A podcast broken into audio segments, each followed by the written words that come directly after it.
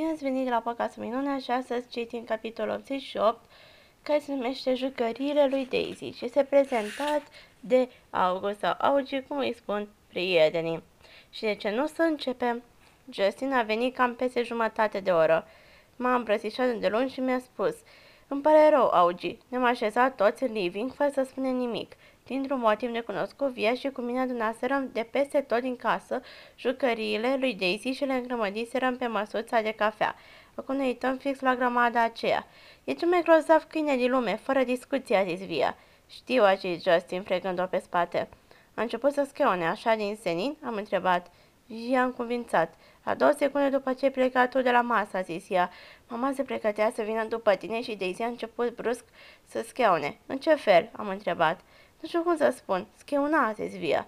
Ca și cum ar fi urlat, am insistat eu.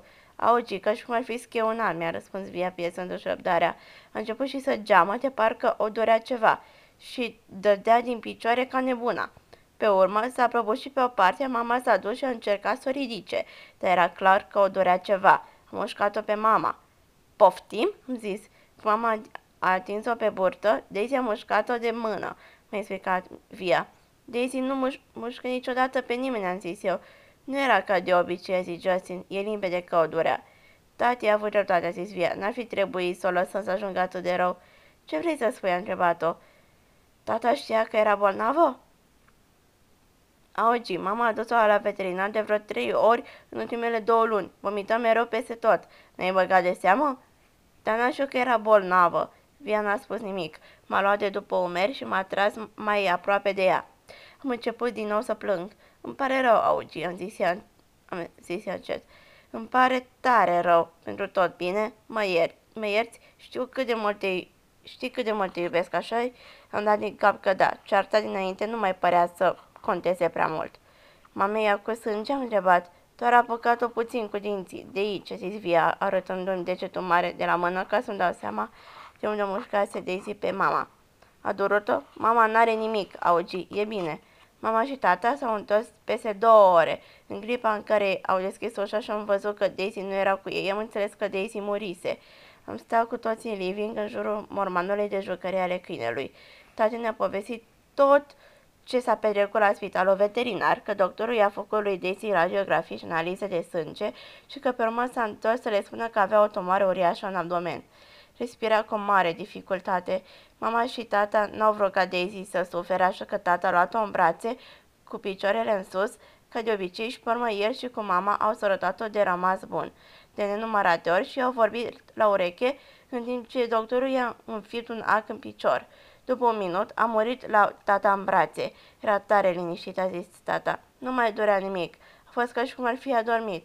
În timp ce vorbea, tatei a tremurat vocea de câteva ori și a trebuit să-și o dreagă. Nu l-am mai văzut niciodată pe tata plângând în seara aceea a plâns. Mă dusese în dormitorul lor ca să o rog pe mama să mă culce și l-am văzut pe tata stând pe marginea patului și scoțându-și ciorapii. Era cu spatele la ușă, nu știu când am intrat. La început am crezut că râde pentru că îi tremură umerii, dar pe urmă și-a pus palma la ochi și mi-am dat seama că plângea. Era cel mai tăcut plânse pe care l-am auzit vreodată, ca o șoaptă. Mă pregăteam să mă duc la el, dar pe urmă m-am gândit că poate plângea în șoaptă, pentru că nu voia ca eu sau altcineva să-l audă. Așa că m-am așa că am plecat și m-am dus în cameră la Via și am văzut-o pe mama pe marginea patului ei, șoptindu-i ceva la ureche. Și Via plângea. Până la urmă m-am întors în camera mea și m-am îmbrăcat singur în pijama. Am aprins lumina de veche și am stins-o pe cea mare și m-am încățărat pe mormanul de animale de pluș pe care îl lăsase mai devreme la mine în cameră, în pat.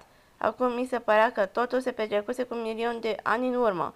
Mi-am scos aparatul auditiv și l-am pus pe noptieră, apoi mi-am tras păturile peste cap și mi-am imaginat că Daisy se ghemuia lângă mine și că mă lingea pe toată fața, de parcă nimic nu mi-ar fi plăcut mai mult pe lume decât fața mea. Așa m-am dormit.